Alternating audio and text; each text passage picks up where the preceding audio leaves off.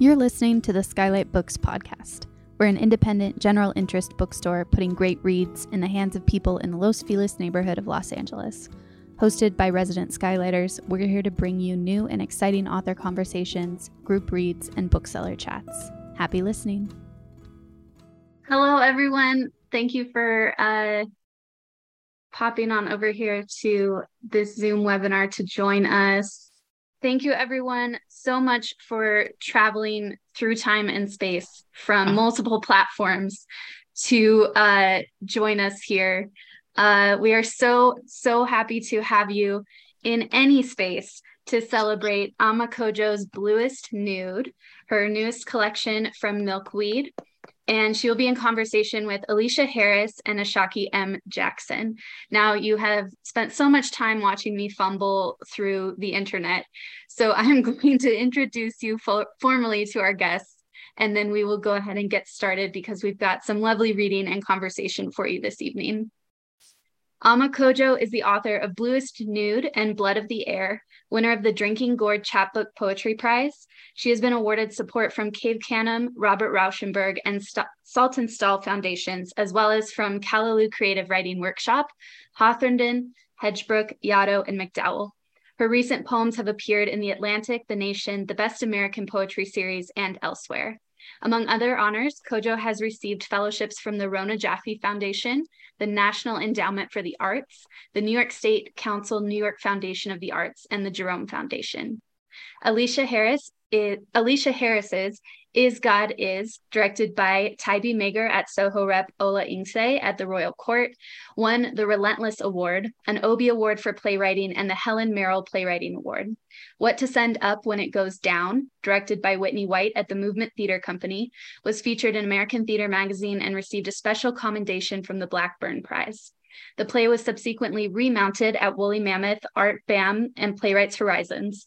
Her newest play, On Sugarland, directed by Whitney White, premiered at New York Theater Workshop in 2022.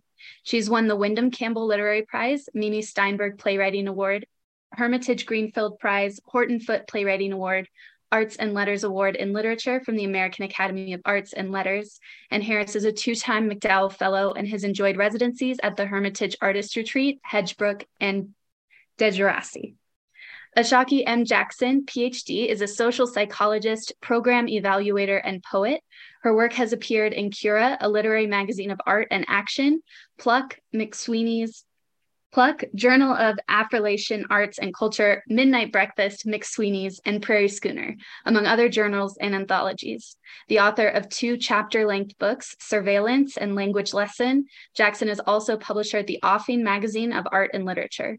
She earned her MFA in poetry from Antioch University, Los Angeles, and her doctorate in social psychology from Claremont Graduate University. She lives in Los Angeles. Thank you all so, so much for joining us. We are so happy to have you here. Thank you. Uh, thank you, Nat. Thank you thank for having you, us. Skylight. wow. We're here. Yeah. Hello. Success. I didn't even get to talk to y'all yet. I know. So maybe we just, you know, take a breath and get here. Um, I'll do that.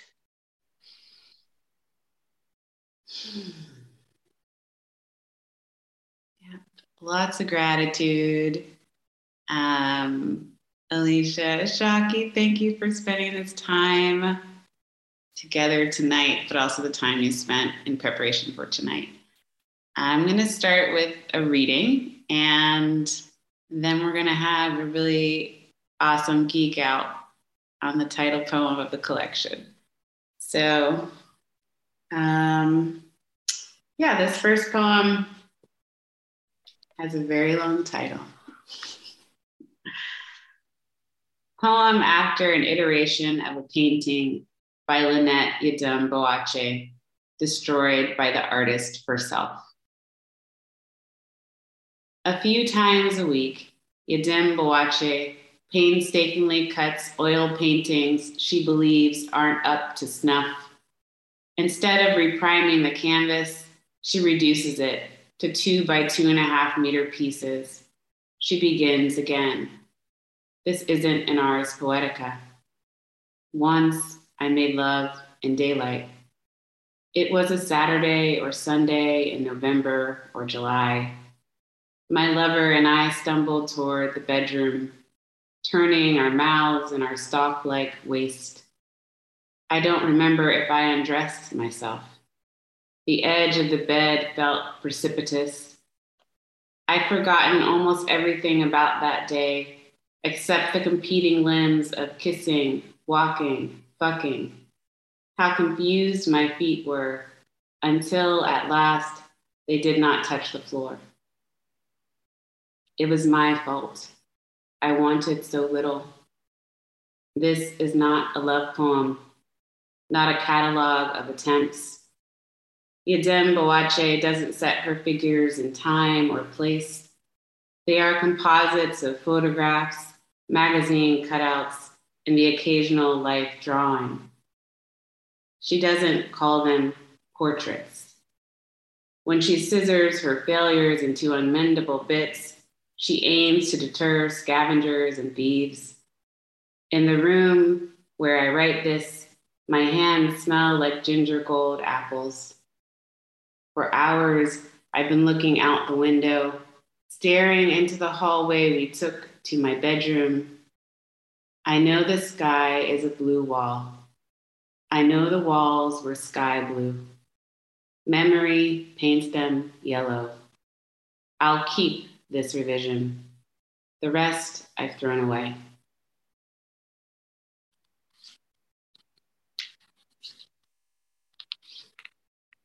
Head on Ice, number five, after Lorna Simpson.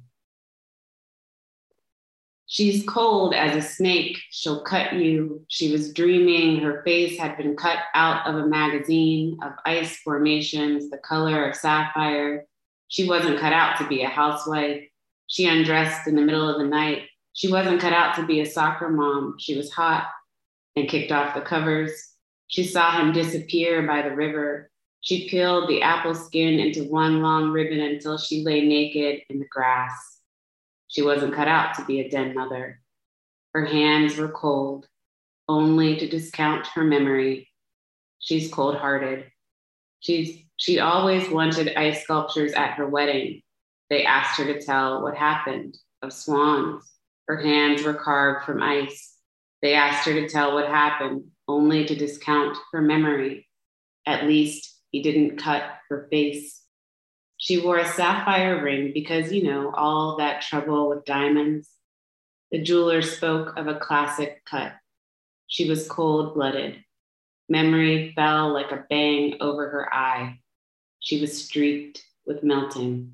On her head, she wore a glacier, drifting like a wig.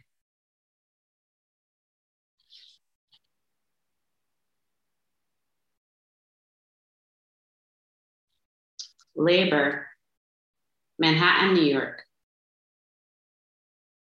The Upper West Side brims with Black women heaving bugaboo strollers as if maneuvering horseless plows. I'm walking up Broadway with a white friend whose mother's food stamps we used as kids to buy sour straws, barbecue chips, and frosted pints of Cherry Garcia. While we zigzag between pedestrians, she argues that there may be as many white working class nannies steering double wide strollers as black. It's hard to tell, she insists, whether the white women caring for white babies are laborers or mothers. I know we use the same word to describe work and the work of giving birth. Still, I'm tempted to call her bluff. Today, I do not want children. I recall instances when I've been mistaken for mother, like last May when a man clutching a fistful of blush roses wished me Happy Mother's Day. Or in the subway car, as a child beside me rested his head on my arm, a nearby passenger's eyes softened at our portrait. I claimed the sleeping child then. Briefly, I claimed him. More than once, I've held tightly the hands of my twin nephews, who could be confused for each other or as mine. Together, we've waited near the chasm of the street, gust of cars stealing their reflections. I've spent hours, brief minutes, tending to children I in no way labored for. And then, with some relief, I have let them go.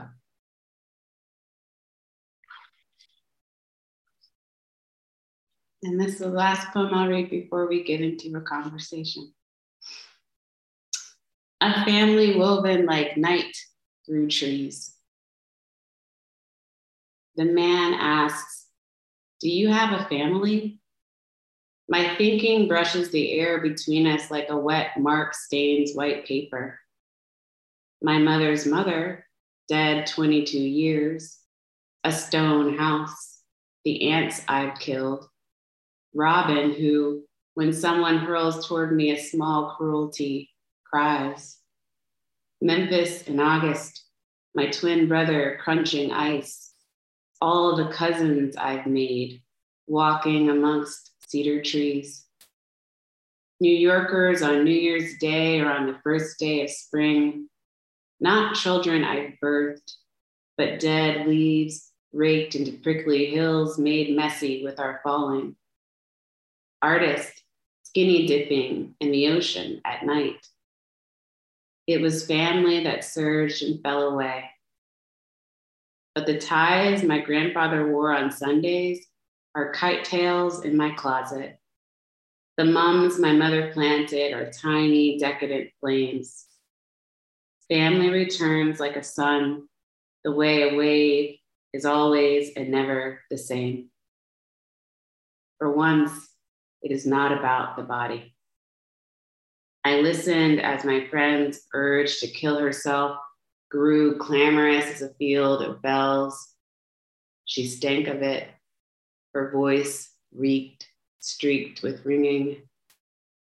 And as if she were wreathed in baby's breath, cloaked in a robe of dianthus, as if she'd been washed by a river stripped of silt and mud. I drew her close, inhaled her musk, and brought her brow to mine. I mean to say, her blood was mine. Thank you.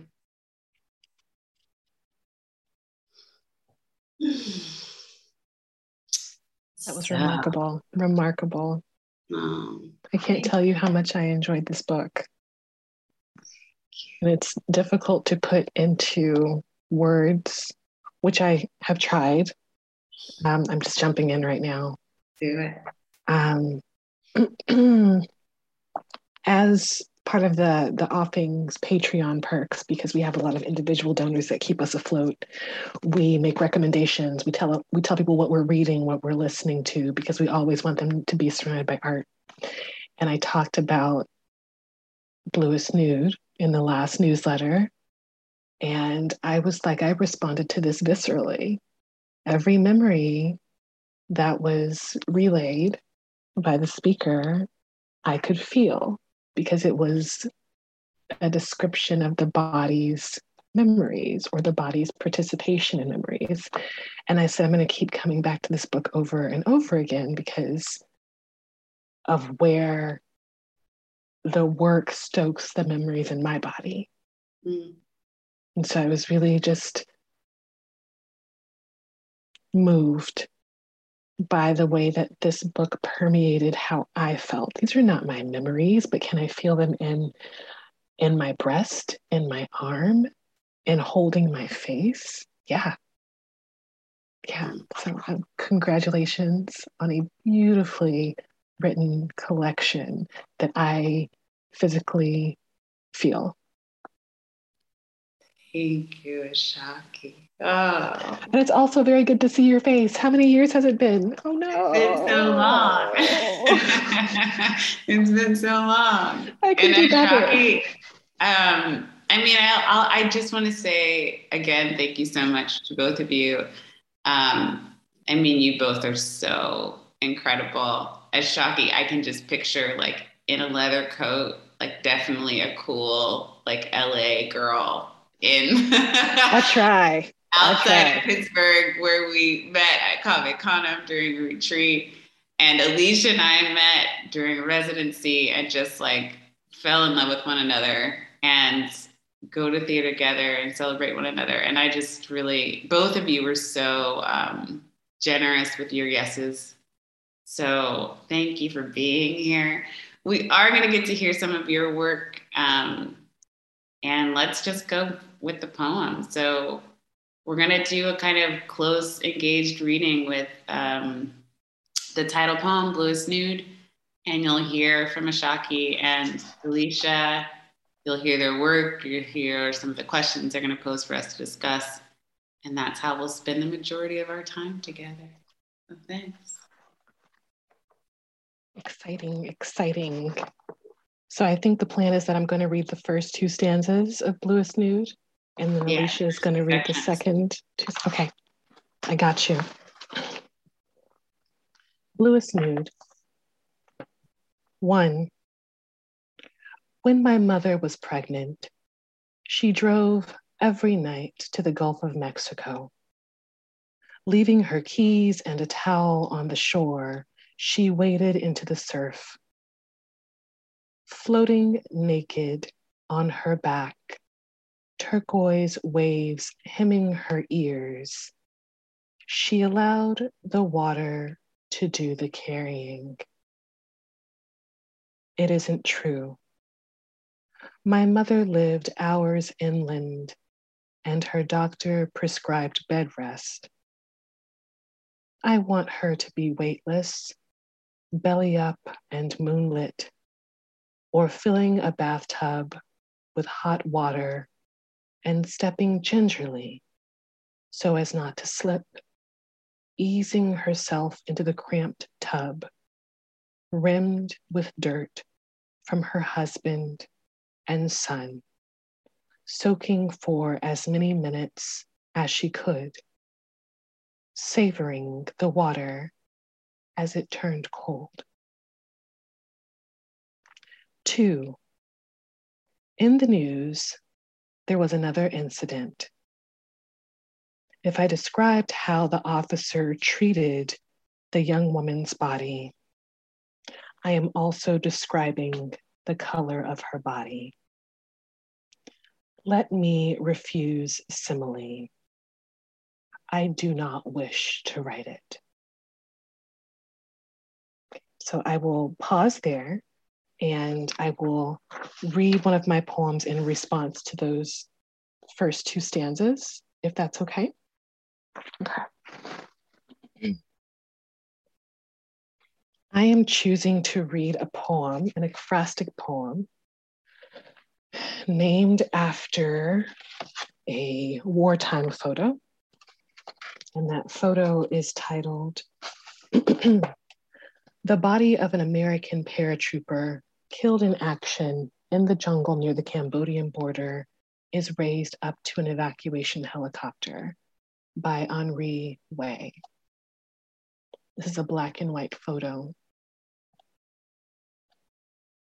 This body, a question and broken compass, north pointing or ascending, and bruised like a savior. The body is dead, fully clothed and suspended in a truthful place. When I say truthful, I mean honest as skin, a loose tongue. I'm saying obvious. The body hides nothing but prayer and low tide, retreating all its breathless melody. Now, stiff slow in its arch. I swear he is a black necked stork cascading. Sure, his mother will open her wail, mouth brimming his iridescent plumage. Her body, too, passing through surrender.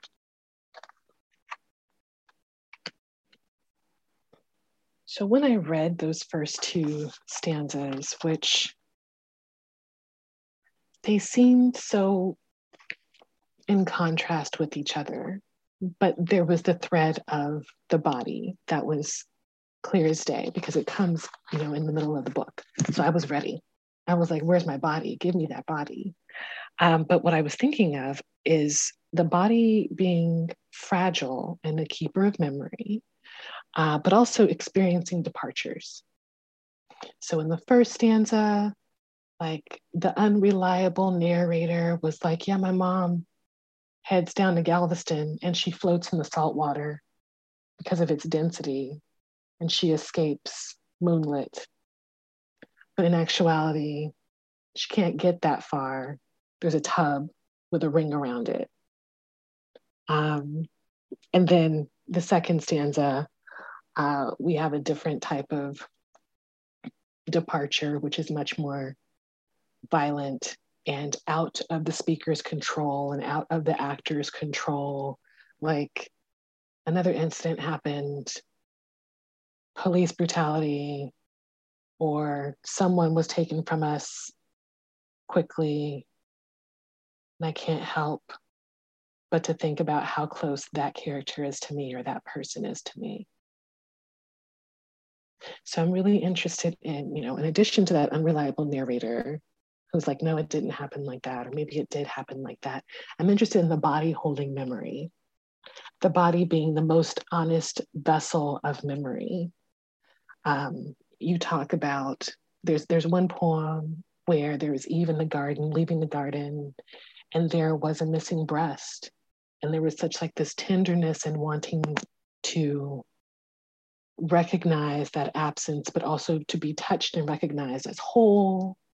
Um, there's a poem about learning how to take a bath with your cousins um, before you knew the difference between bodies. Like the body is really doing a lot of remembering here. Mm. And I, I want to hear more from from the both of you all about how that worked in the book and if that's true for you, what does the body remember or does not remember? Thank you. Wow. Do you want to say something, Aleshea? Uh, well, yeah. uh, I, I feel like I should say something. Um, I am grateful to be here, of course, and just so uh, enamored. Um, thank you for the invitation to celebrate this work. Thank you, Ashaki, for that beautiful reflection. Um, I I too think a great deal about the visceral space, just in my life and certainly in my work. And so to be provoked um, into thinking deeply about the collective experiences of women in their bodies, of Black folks in their bodies, of Black mothers in their bodies is an, an, a, a tremendous gift. Um, uh, I heard someone say once that um, it is an illusion that we're not connected. And just that he flipped it that way, that he said it's a it's an illusion that we're not connected, was so powerful to me. And and this work um, really reminds me of this idea that that we are, and that you know, in my practice anyway, it's quite a solitary practice. And you all, it may be for you in some ways. We have to go away alone and write, and it's easy to forget my body, and certainly easy to forget the bodies of others and what my body is carrying and what I'm able to conjure because of her and what I can't get past because of her. mm-hmm. So these these play uh, these plays these poems are are a blessing and they feel as Ashaki said I know that I'll be returning to this work I'll be re-upping on my um, my sort of contact with the everything if you will. Mm. Thank you. Yeah, I think that word remembering is so powerful and useful. Um, I mean, in in the way that you know that like coming together, that like unity, wholeness, the hope that um, within our body there's some kind of restoration.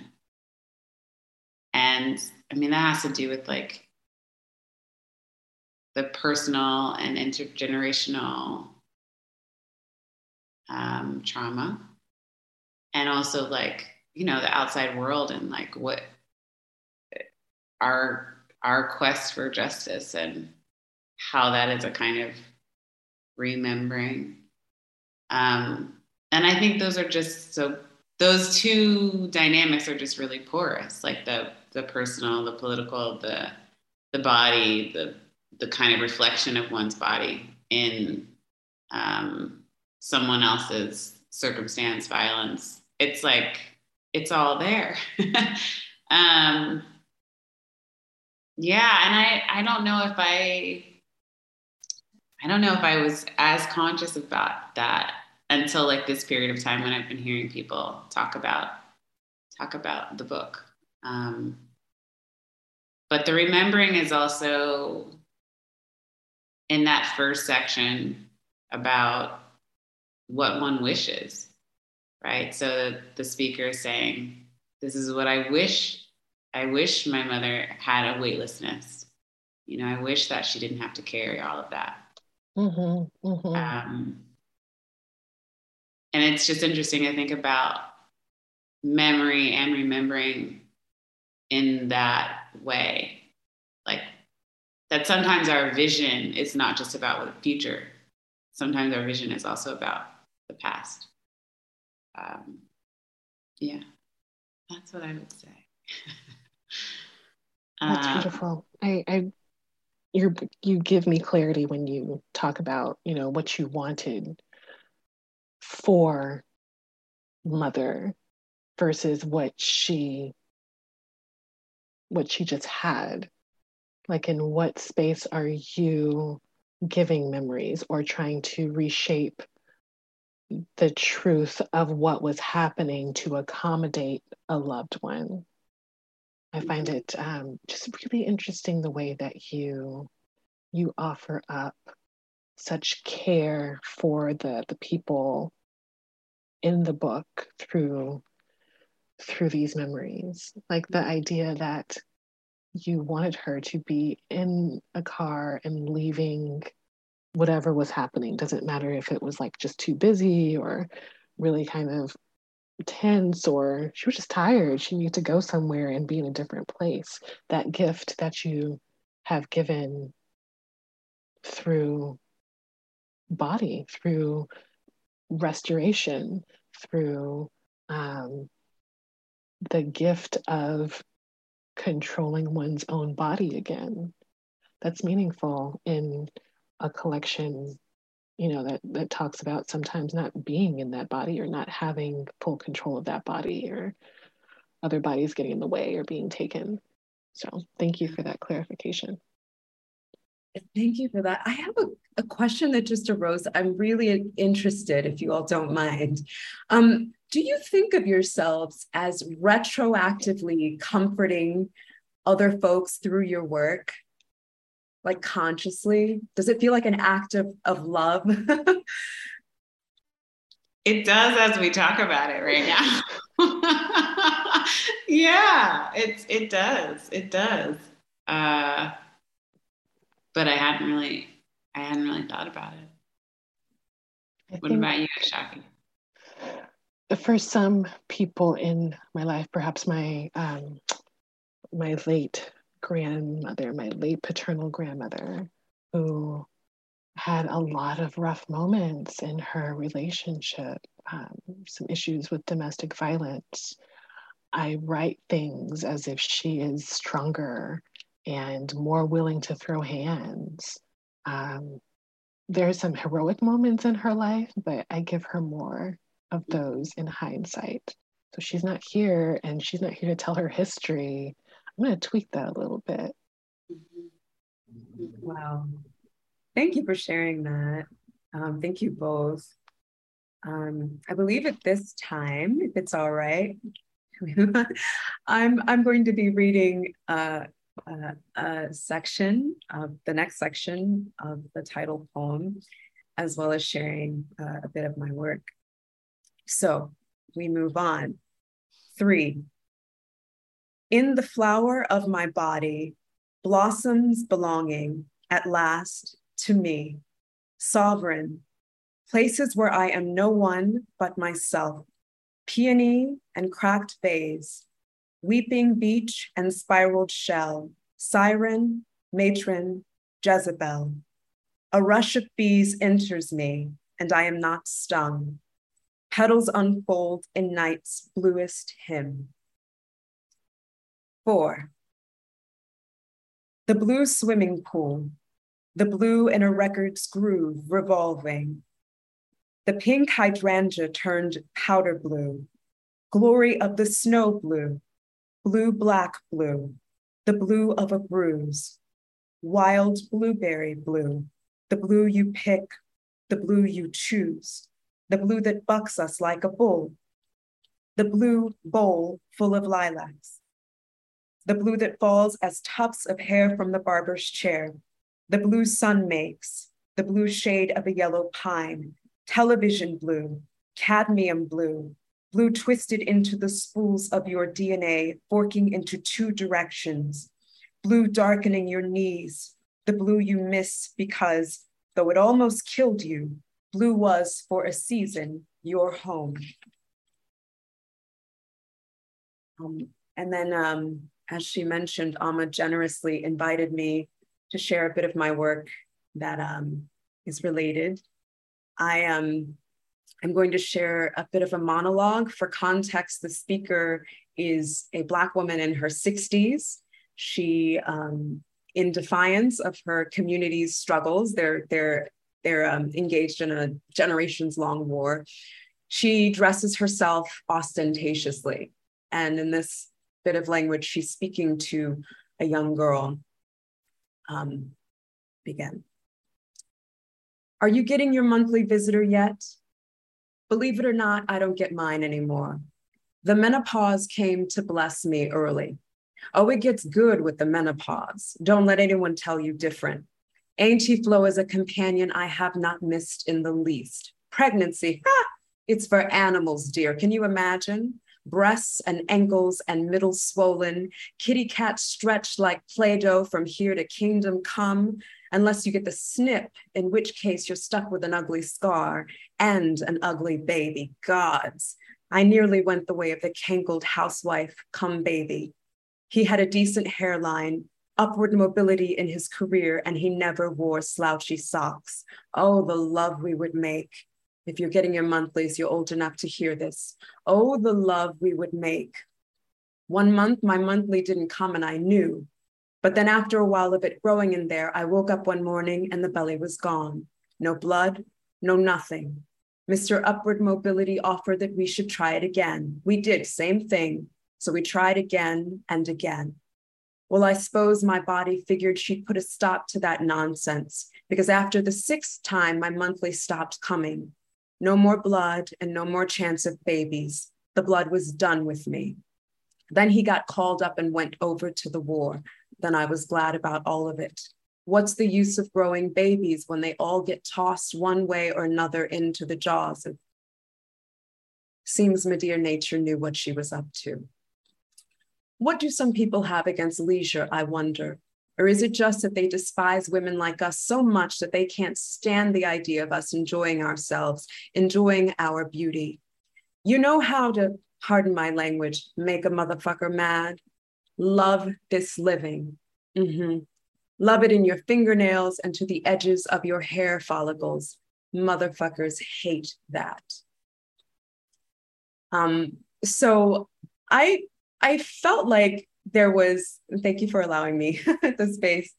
I felt like there was resonance um, between the the the your language Ama and what i just shared because of the ex, these expressions of um, desire for a space of sovereignty by the speaker in your piece and the speaker in mine, and also a, a wanting a space of power that is drawn to the self from the self um, this line, um, the bees that enter but do not sting, just conjures this image of a woman who sits in the knowledge that she is perhaps disdained, that there are cultural forces, that there's a gaze, um, which means her harm, but it can't penetrate her. Um, she's self fortified. Um, and this woman who has managed to uh, insulate herself against the slings and arrows, whatever they may be, is, is fascinating to me, empowering to me. Um, and so thank you for that. I don't know, you can speak to your intentions, but that's what I gathered. and I wonder for both of you, um, what you might care to share about what it means to carry bees without being stung.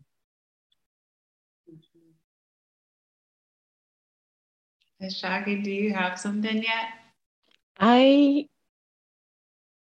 my reading, um, my reading yields two interpretations. One as a flower, because this is a stanza um, that honors blooming, blossoming petals and whatnot, is that um,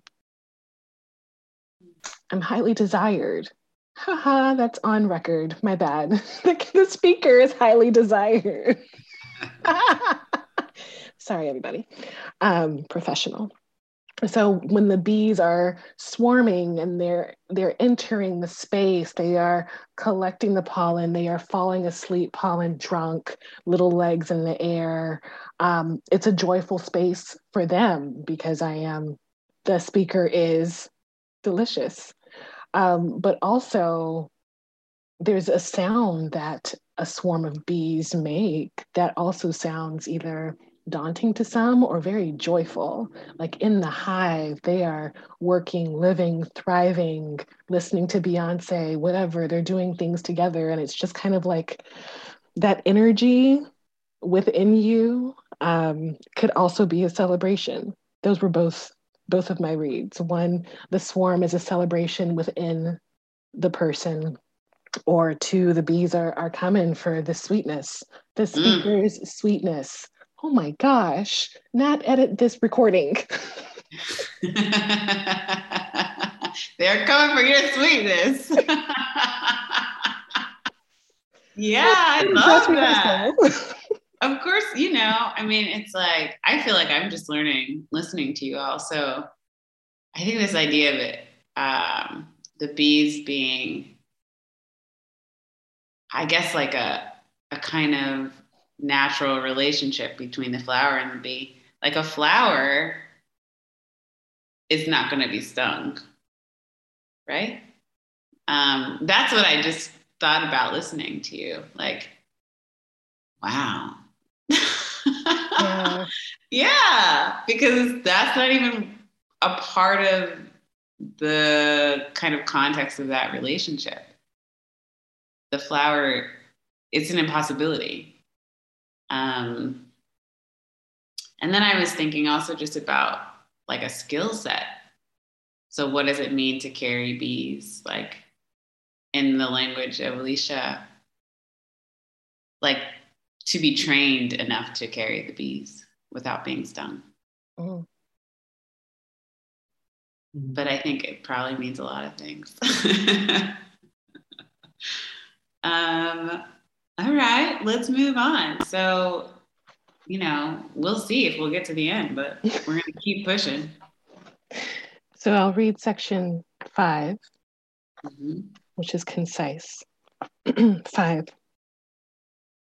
There was another incident. If I describe how the officer treated the young woman's body, I am also describing the color of my body. That's it. So this is the second time that incidents are, are mentioned, and these incidents, um, quite frankly, they interrupt our sense of safety, or they've just kind of revoked our sense of safety. They happen so often every other day. Um, every week, we're hearing something about um, a loss, a murder. And I wonder how do you, as artists, control how much these incidents permeate your writing process? So they, they're on the page. Um, and I, I wonder if you're purposefully allowing it to move through you and come to the page? Are you pushing it to the side? Are you using it strategically? What are your decisions around engaging these incidents that come again and again and again? Such a good question. I feel like Aleshea has a great answer because Aleshea made an amazing piece of art that, I mean, um, singular in its intention and scope, uh, what to send up when it goes down. Mm. Do you want to talk about that a little? Sure. Um, thank you for that question, Ashaki, and thank you for um, bringing what to send up when it goes down into the space. It's a ritual um, that's uh, a ritual response to anti-blackness that's participatory.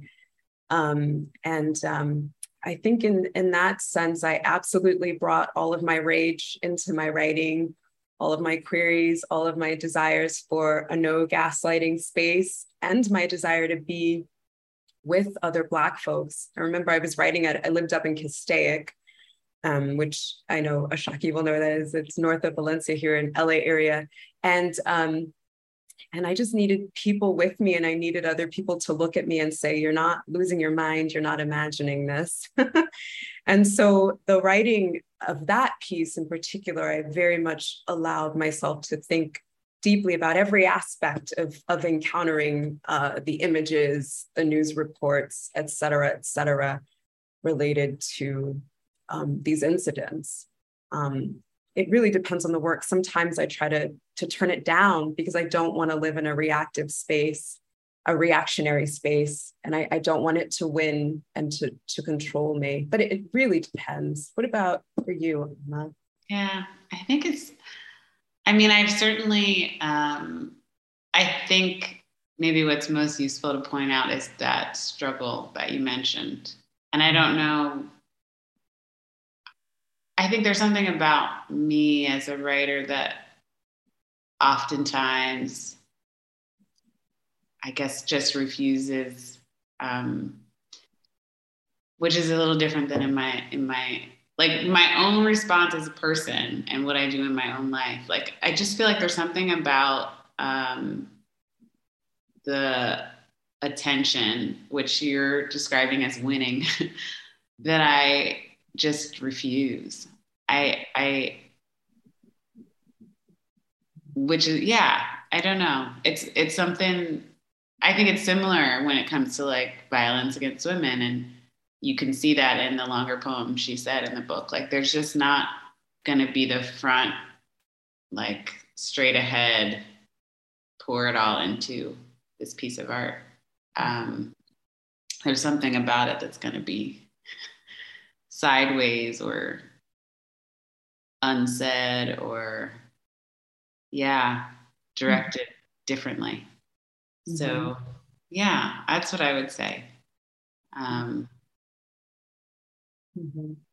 i guess i also i mean in some ways that's like analogous to like how social change work happens meaning we need a spectrum of activities mm-hmm. right like we need all of it. We need artists who are like gonna show up. We need people who are gonna show up, you know, again and again and again. And we also need a quiet or need to rest or need to turn our attention somewhere else. Like it's so I guess it's maybe about having feeling like you have the right to do anything that is the most important thing. Because i can when i think about my experience of um, your work and that ritual Aleshea it was a place for me to put things that i can't do every day. I can't do that kind of grief every day. I can't do that kind of rage every day. I can't I mean, none of us can. But it was like this vessel um, to be in community and to process some of that. So mm-hmm. yeah, we need it for sure. Oh, wonderful. Um, yeah, thank you for for sharing that, and really thank you for that question, Ashaki. I think I want to make sure that we get through the last section, which I meant to read. Um, so I will proceed. Six. Then the last piece, a solemn veil lifted and tossed to the floor. I know the history of my body is a pair of hacked off hands playing the piano. Day after day in the artist's studio, I smell the melon's ripe decay. I draw a second body, then a third, and so on. My bodies reveal nothing and conceal nothing. Pin-up beauty, runaway, Venus of the circus act, night walker, wet nurse, odalisque, reclining nude. The women are me and are not only me. Ours are the only eyes. We construct our seeing as clay or wood into fig- figurines of air. We perceive their shapes and uses just as wind is seen by watching leaves. These are the paintings I make of myself. Art is drawn on the cave of my body. There are as many walls inside me as there are bones at the bottom of the sea. It matters little how small I am in the pool of another's eye. It's awe or indifference I crave. I want to be seen clearly or not at all. The moon is an eye flung open, useless without a pupil. It soothes me, this not seeing. Painters have gone blind staring at the sun. At the center of a hurricane is an eye, in the midst of which one believes the storm is over. A woman's face can break, fall as quickly as night. Sometimes when I cry, all of the eyes which are mine, painted, sketched, photographed, begin to shed blue tears. I catch them in my hands or with pots and pans, or let them fall as drifts of snow. I eat them by the fistful. When you look at me in our most intimate exchanges, you drape my nakedness in a fabric I neither sewed nor bought. You pin my beauty with a tack against the wall, or me against a four poster bed, thighs splayed, nipples spilling spoiled milk. In every light, the fact of history strips me blue. These are the conditions. The point is to go on, drawing myself as water from a well. I can no longer believe in an innocence that was never mine. It is impossible to draw a self portrait without the other women figured onto my flesh like barnacles fixed to a gray whale. I am rough to touch. I am the yellow song of a blue pain. The women and I walk a tightrope of night.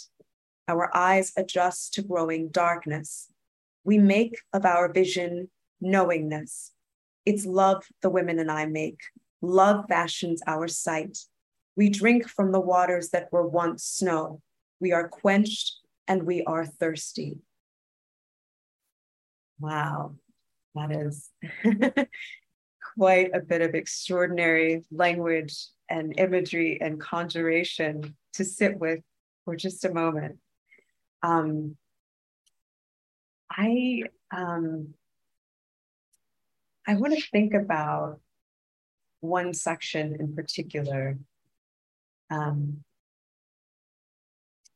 you write, uh, sometimes when I cry, all of the eyes which are mine, painted, sketched, photographed, begin to shed blue tears. I catch them in my hands or with pots and pans, or let them fall as drifts of snow I eat them by the fistful. And then near the end of the piece, there's another sort of invocation of um, consumption when you say, We drink from the waters that were once snow. We are quenched and we are thirsty.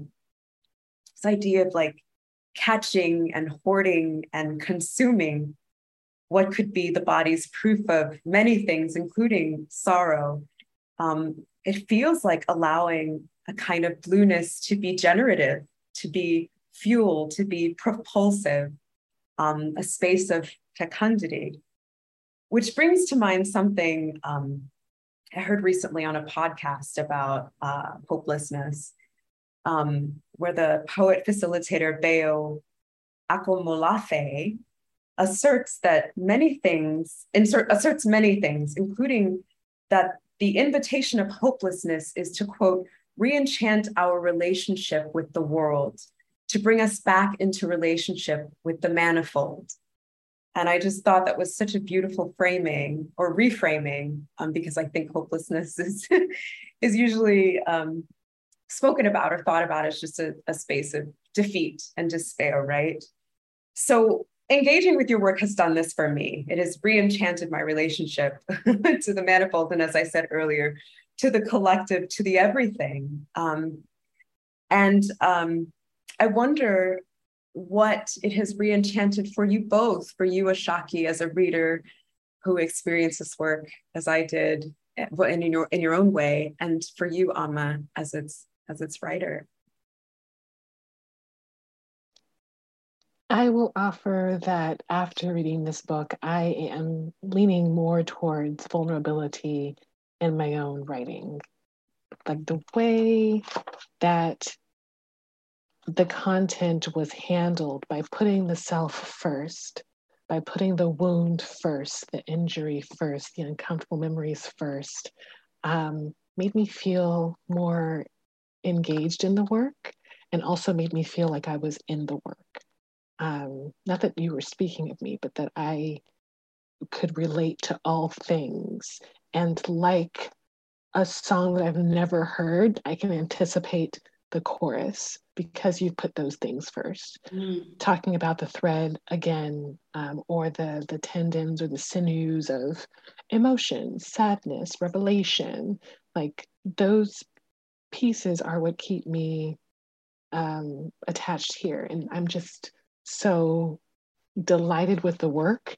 I want to see what I can do. And I haven't told you about my schedule lately. Like, writing is not something that comes very easily to me, but I read this book and I was like, oh, I'm about to tear up a page. So that, was my, that was my re-enchantment. Thank you for this vitamin that's now going to solve all my writing problems. Yeah. I love it. Uh, thank you. And Thank you for that good question. Um, uh, I guess I could, I mean, I, I think I'm, I think I'm more gonna gush about just the experience of having a book to share with people, which I just feel like best kept secret. Literally, all my friends are writers, but no one really talks about how incredible it is to have like just a reader at a time kind of experience something that you've crafted. And I feel re enchanted with just connection. Yeah, connection and joy. so, I, I mean, and included in that is just um, the honor I feel that you all spent this time and the kind of intimacy and exchange that I feel like we've able, we've been able to have, which is like, you know, selfishly just feels like for me, um, I got to see people who I care about and talk about things that are important to us. So thank you so much for being here and for your reading and for your sharing and for your work um, and for being on the planet. And thank you to Skylight Books for hosting us and Nat for being a complete wizard um, and getting us over here to a platform that worked. Thank Good job, so Nat. Good save. Yeah. We made it. All right. So I guess I'm going to say goodnight then. Y'all want to say bye? I think so. Bye, everybody. Thank you for bye. your time and go get this book on the real. This is what it looks like. Well, this is what it looks like with post-its and writing in it and a broken spine. Go read this book. Definitely. Thank you. Bye, everybody. Thanks for coming. You all are beautiful. Bye. Bye. Thank you for listening to the Skylight Books podcast series. Please don't forget to visit our website at skylightbooks.com and make sure to follow us on Twitter and Instagram. Also, don't forget to subscribe to this podcast for more author talks and bookseller conversations. You can find us on Podbean, iTunes, and Spotify. Stay safe and healthy, and we hope to see you back in our store soon.